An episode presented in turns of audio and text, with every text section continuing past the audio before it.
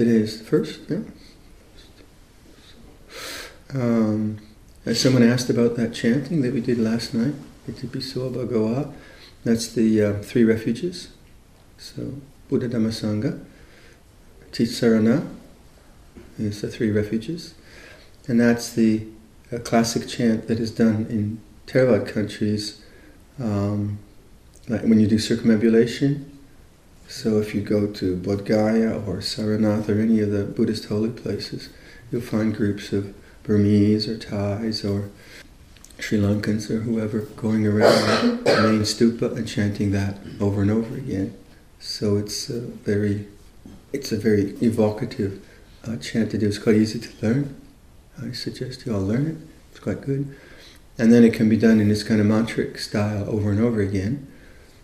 Ajahn Piak, um, who is a, uh, quite a renowned monk in, in, in Bangkok, I saw him leading a retreat in New Zealand, and he was very adamant. That the uh, retreatants do the all night sitting once a week, which is a strong tradition in the northeast of Thailand. And uh, the way he asked them to do it was to do 108 recitations of Itipiso. So if you have good vocal cords, and it's a that kind of mantric chanting is Tibetans do it a lot, don't they? You, know, you do 100,000 prostrations, and while you're doing the prostrations, you do Om Mani Padme Hum, whatever, the mantra. So that's been a kind of classical way of, of um, many spiritual traditions of keeping the mind focused in the present moment. It takes a lot of vitality to do that. Mm. You can be, once you get into it, you can be thinking about other things too, but it is a very obvious way to to focus the mind. And then, what's interesting going on pilgrimage is that all the people from Buddhist cultures they have a, a they have types of rituals that they can naturally participate in because they've been doing it since they were kids. So they have a they have an expressive way to be at the holy sites.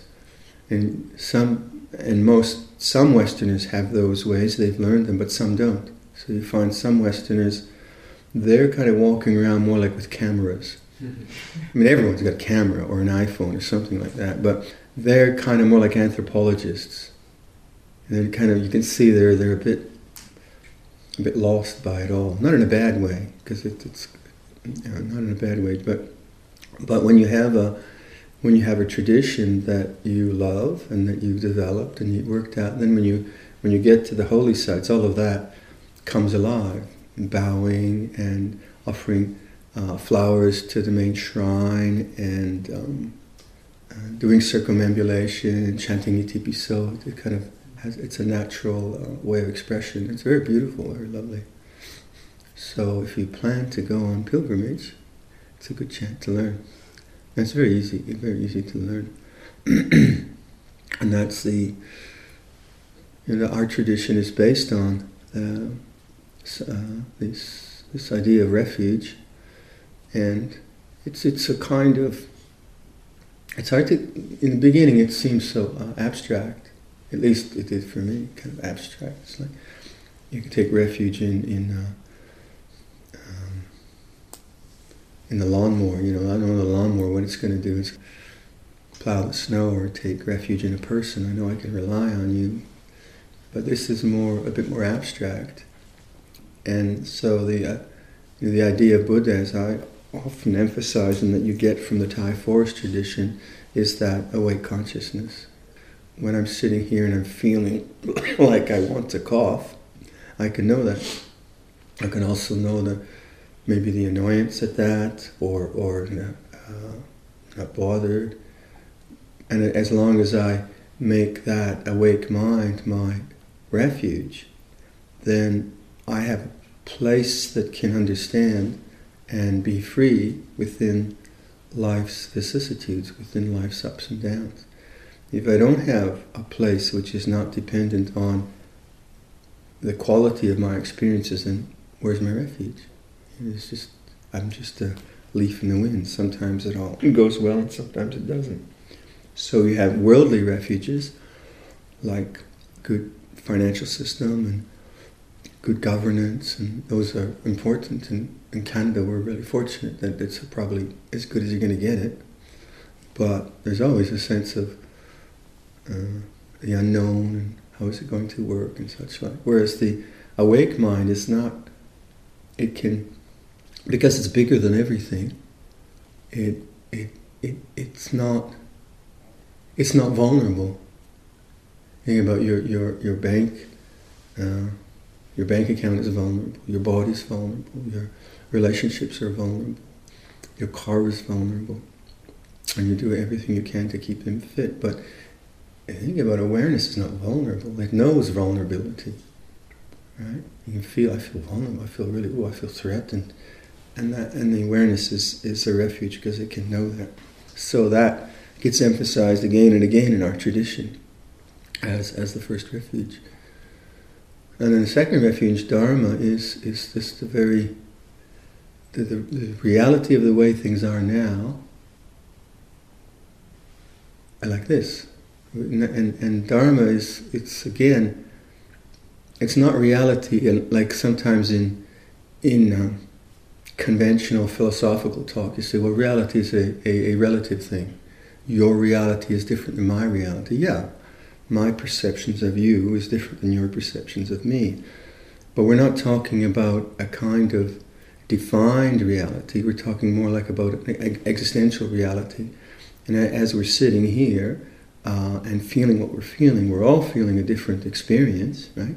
But that very feeling and how, what it's built upon, and so on, that's the reality of the way things are now. It's not saying it's an absolute reality, that my my perception is somehow more correct than yours. It's not. It's not that kind of argument. It's just that reality of the way things are is like this. And Luang Por Sumedho keeps keeps uh, emphasizing that. Now, when you combine those two, uh, you're awake, and then life is this way, then you begin to see what choices you're making, and what choices you can make, and what choices are skillful and unskillful. And that's the life of Sangha. You know, the life of Sangha is the life of morality, the life of, of, good friendships, the life of, of generosity, the life of um, um, moral responsibility, taking care of your body, taking care of your kids, taking care of your culture that's the life of Sangha. And that is, um, that is a refuge uh, if, it's, if, it's, if it's a vehicle that you use that is um, grounded in, in goodness. So Sangha, as a kind of representative of that principle, you could say you have the Bhikkhu Sangha, or you have the Arya Sangha, you have different ways that the word Sangha is talked about. But again, you cannot rely on me or bhikkhus or whoever because we we drop dead and die. And We do awful things like that. So the idea of refuge and sangha is is symbolized by a virtuous life, symbolized by a life lived uh, in in goodness, an aspiration to goodness, and it it's a kind of um, definition of our social life. So the moral precepts the development of the paramitas, uh, the cultivation of compassion, the cultivation of a reflective, contemplative mind. All of those are the, the way we do Buddha knowing Dhamma. And all those enhance that. So, say, the principles of morality enhance the capacity to be awake. Say, if I've, in this past year, I practiced in a way where my speech hasn't been hurtful, say, to others and has been honest and has been um, has integrity in it, then that practice of that speech makes it much more easy for me to be awake to the way things are. If my speech has been like if I've been, you know, ripping people off, you know, I'm not implying that anyone's doing this, but you imagine someone who's really lived a very devious and and uh, untruthful life. It's very hard for them to awaken to the way things are because their minds are full, filled with regret and fear and such like. So a life of, of, of um, moral impeccability enhances, uh, makes possible this, this um, practice of Buddha knowing Dhamma. If you only had Buddha knowing Dhamma and you didn't have some kind of ethical background, then it'd be very easy to say, well, this is just the way it is now, I'll just, you know, I'll just kill the deer and eat it which is all right from some traditions, but not our tradition. it's just the way it is now. I'll just lie and get what I want. It's just the way it is now. I'll just yeah, have a whiskey. It's just the way it is now. So that that kind of attitude would be meaningless, wouldn't it? It would be it would be hypocritical. Um, so so do do kind of consider what your what you trust in, and what is it, what is it that gives you strength. Uh, what is it that you can really rely upon? If you rely upon something like uh, precepts and you're, you're kind of, like say in a monastery, um, we have a schedule, like we do, let's say if we do a 10 day retreat, we have a schedule, that's our responsibility. We have certain uh, duties, that's our responsibility. Um, we have the eight precepts when we live in the monastery, that's our responsibility. And that we, we give ourselves to that rather than giving ourselves to our own preferences. So if my preference is to not come to the meetings or whatever, I can watch that because now I'm giving up to something bigger than my own own needs and preferences. So this for me has kind of become a more and more profound theme. In the beginning, Luang Por Sumedho talked a lot about it, but I, I must admit I didn't pick up on it. I did and I didn't. And these things become deeper factors.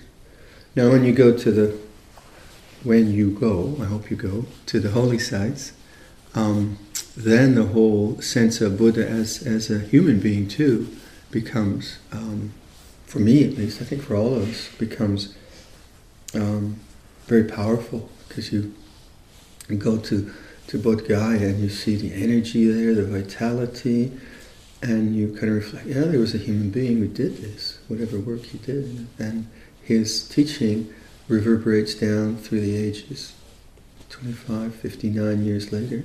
Um, and we're all uh, able to participate in that because of his genius, really, his genius.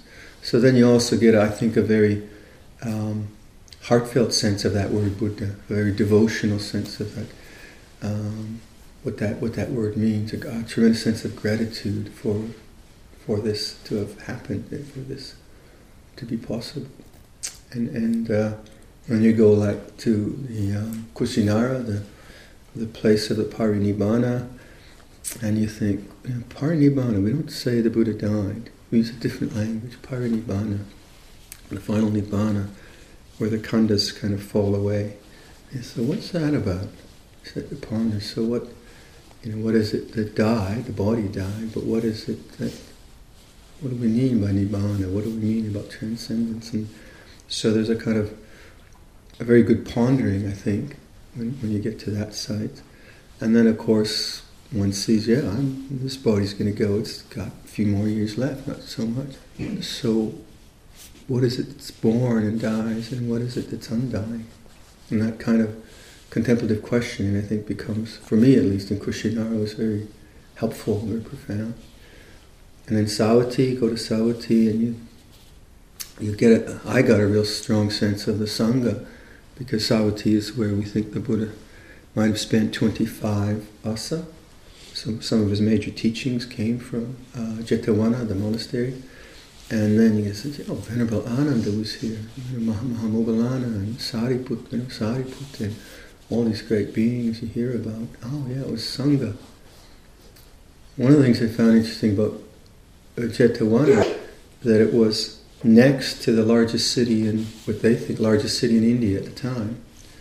And um, I got a feeling that, you know, the Buddhas, the Jetavana was like in High Park. Because because the, the walls of, of Savatthi, you could see the the diggings where the where the ancient walls were, and it wasn't such a far long walk from where Jetavana was. And the king's elephants did go see him, so and I thought, yeah, you know, yeah, we although we have a kind of tradition of Ajahn Lupaman living in the forest, forest monks, not being caught up with uh, lay life, actually, uh, where where Jetavana seemed to me was really cosmopolitan, kind of in the middle of the action. It's kind of like being in Hampstead Heath in London or High Park in Toronto. I don't know. That's not anthropologically anything. but that was the sort of sense of it that he was kind of in the middle of the action, you know, where, where, where the culture was and where where ideas were being um, philosophers were challenging each other and rich and powerful people were coming and going. You get that you get that sense in Thailand too, where, where when the whole culture is Buddhist, you get all levels of society participating in the life of the monasteries and in the teaching. So you get farmers who are just kind of just beyond subsistence, and you get very wealthy people all coming and, and hearing the Dhamma and participating in that way. So as, as we put in the newsletter, we are, when you go to Thailand, you're in an ocean of Buddhism, and we decided that here we're a beaver pond of Buddhism. so it's, it's, it's kind of, it's a much uh, more challenging, I think, uh, endeavor to, to, to be a sincere practitioner in a culture where the signs and symbols of, of renunciation and, and, enlightenment aren't so powerful. The signs of uh, consumerism are very strong in Thailand too, because it's certainly not a, uh, it's a pretty full-on society in many ways. But the fact that we can come together like this is, is pretty exceptional, I think, in North America. We're fortunate. So I thank you for being here, and I encourage you in your practice. And so may your new year be a year of, of sustained awakening and good health. Leave that for reflection.